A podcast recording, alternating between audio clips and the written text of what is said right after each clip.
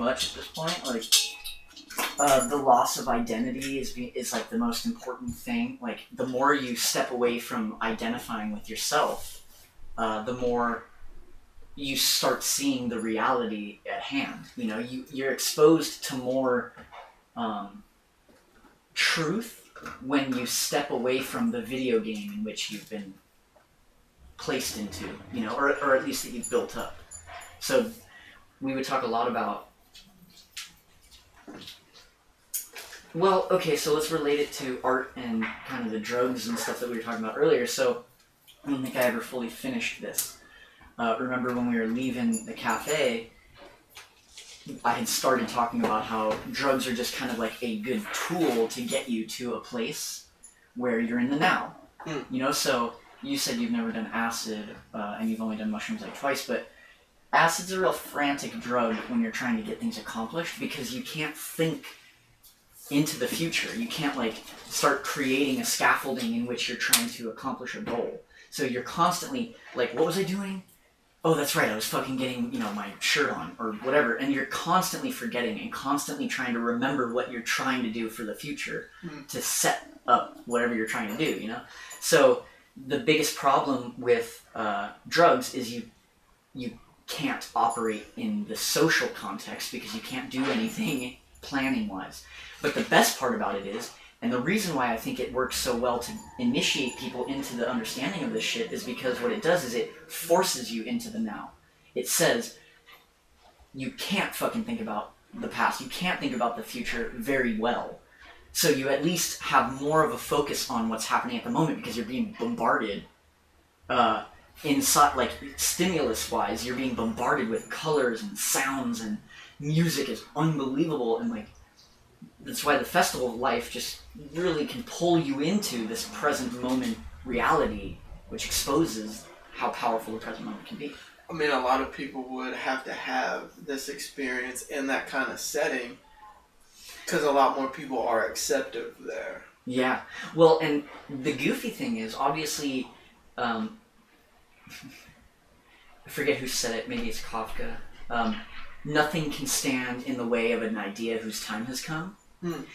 But I think also the opposite is true. Nothing, no idea can come, no matter how much force is exerted on it, if the timing's not right. So, uh, I've seen, for me, the timing happened to be right, and there were things standing in my way. You know, my psychological um, discomfort with things that were happening around me were all indicators of me not being in a good place, but the timing was right.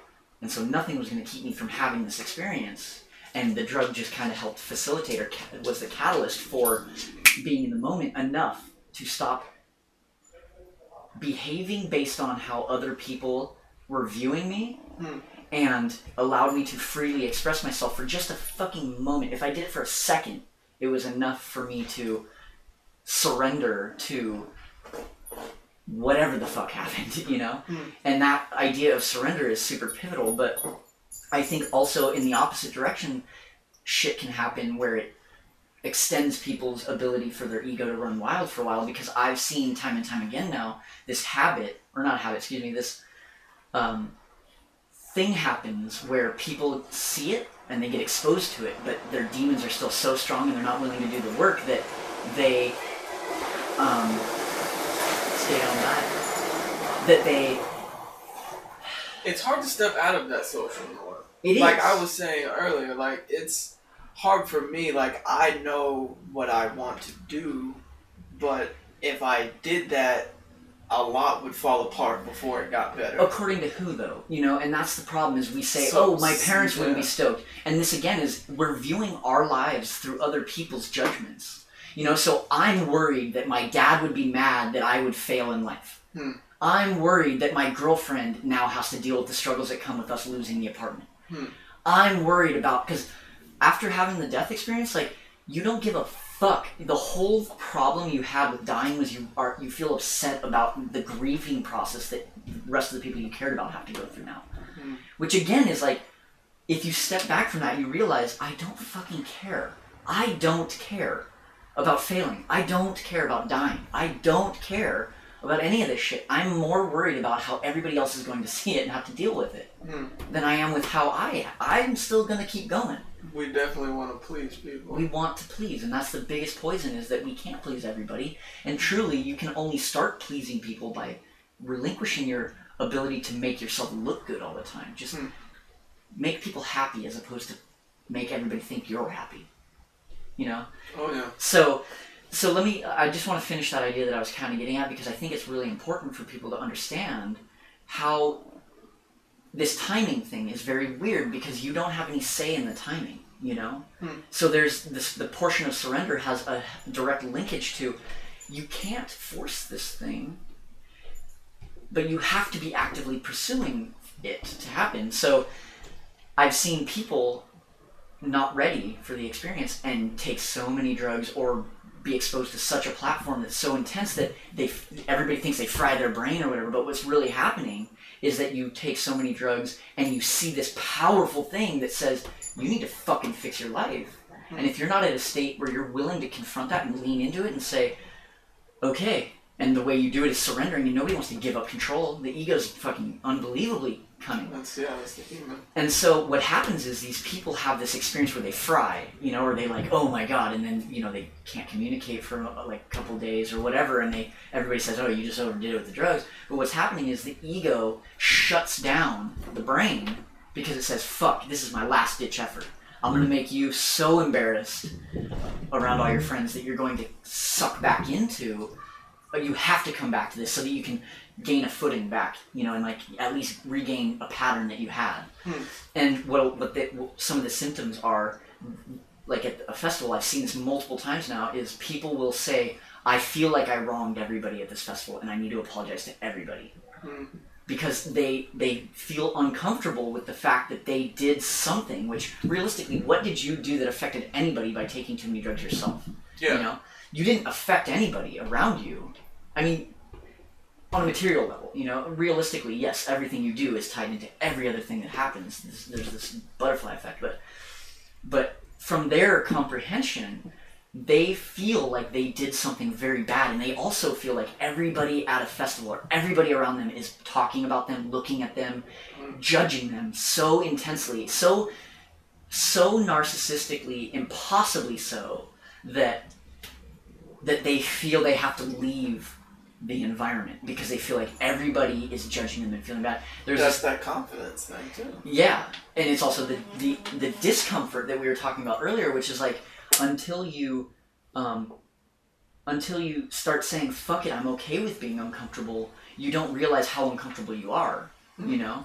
And so as you there's this weird yin and yang or a balancing effect with anything you do, and with this especially. The more shitty your life is going, the more receptive you could be for this whole experience. But also, the more awesome your life goes, maybe even after you have the experience, the more your ego is also riding those waves of confidence. So you have to realize, because after I had my experience, I came back and I bought a fucking motorcycle and I told everybody, like, I fucking know what's going on. And I did, but I was so inappropriate in the way I dealt with it because I was just like, let's fucking do this. Let's get everything going. And your ego also is there sitting there, um, telling you like, good job, dude, you fucking did it. Like you're a champ. Whereas before it was telling you you're nothing and it's not worth living here anymore. Hmm. Your life is trash. And then you have the experience and now it's still there, but it's disguised and you've never seen it this way, which is like overconfidence. Like you're a fucking, you're a hero, dude. You're like walking amongst the Jesuses of the world. Hmm. And you do that too much all of a sudden, and now the ego has gotten you on both sides of that fence. So the whole route that you're supposed to take, or at least from my view, is you have to find that that middle, that little thing, that inner harmonic that says, I don't give a fuck about what's going on out here. I just have to listen to this, you know? Because out here, people are going to tell me I'm awesome. People are going to tell me I'm shitty. Oh yeah. That's And if I- people judge. And if I get into that, I start again viewing myself from their perspectives and not from what I hear as true inside, you know? So, um, Society always bases confidence off of other people's opinions. yeah, And yeah. that's that's definitely something that you should it should be your decision.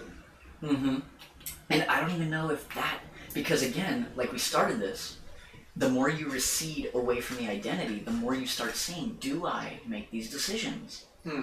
You know, like Is it Why- really me making that decision? exactly why are you attracted to making films?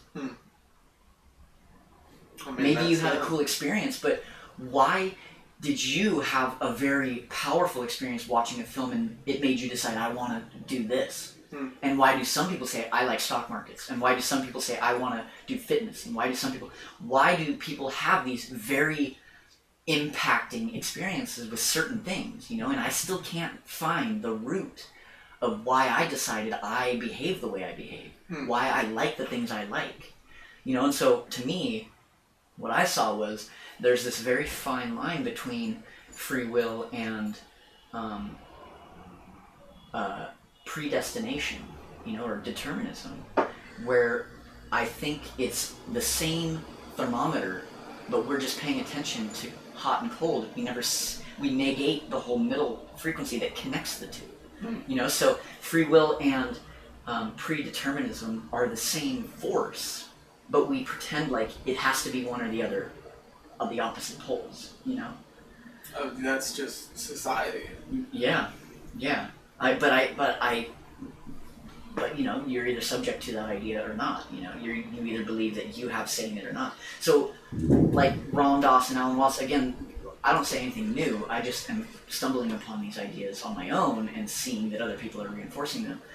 They talk a lot about like when you stop being so responsible for what's happening and you start just observing what's happening and just being there for it and watching as these happenings go on in your life and you just kind of operate on the okay i feel like doing this but don't clutch it like i, I want to do this and i want this outcome just more so like okay this is happening i'm going to do this. Hmm. uh-oh well this happened and i predictably thought it could have gone this way but it didn't. You know and you start just becoming the observation.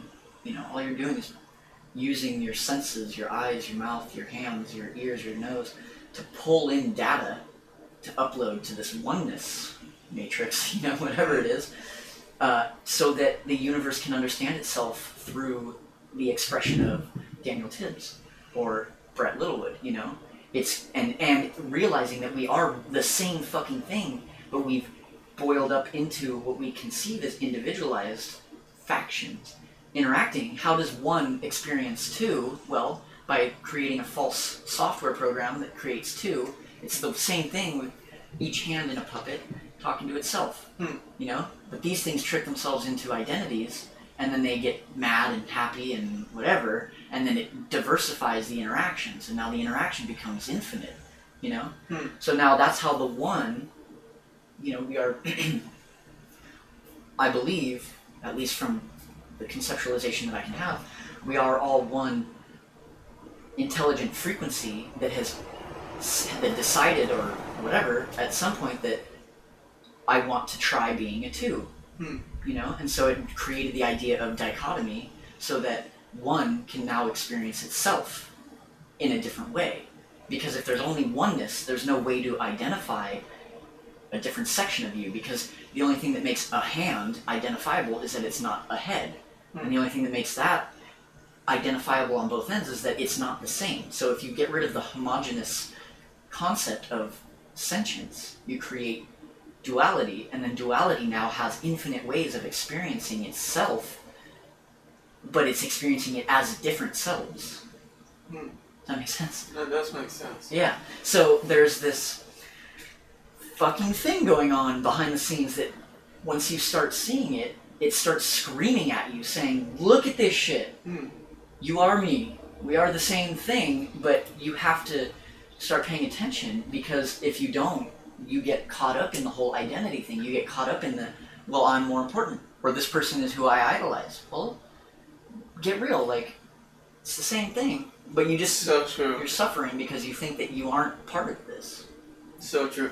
That you see that every fucking day by the millions. Yeah. People that want to be other people and The hater society, man. they are the same. Yeah, Yeah. like you are the same as this person. They just They're in a different different, standpoint, you know?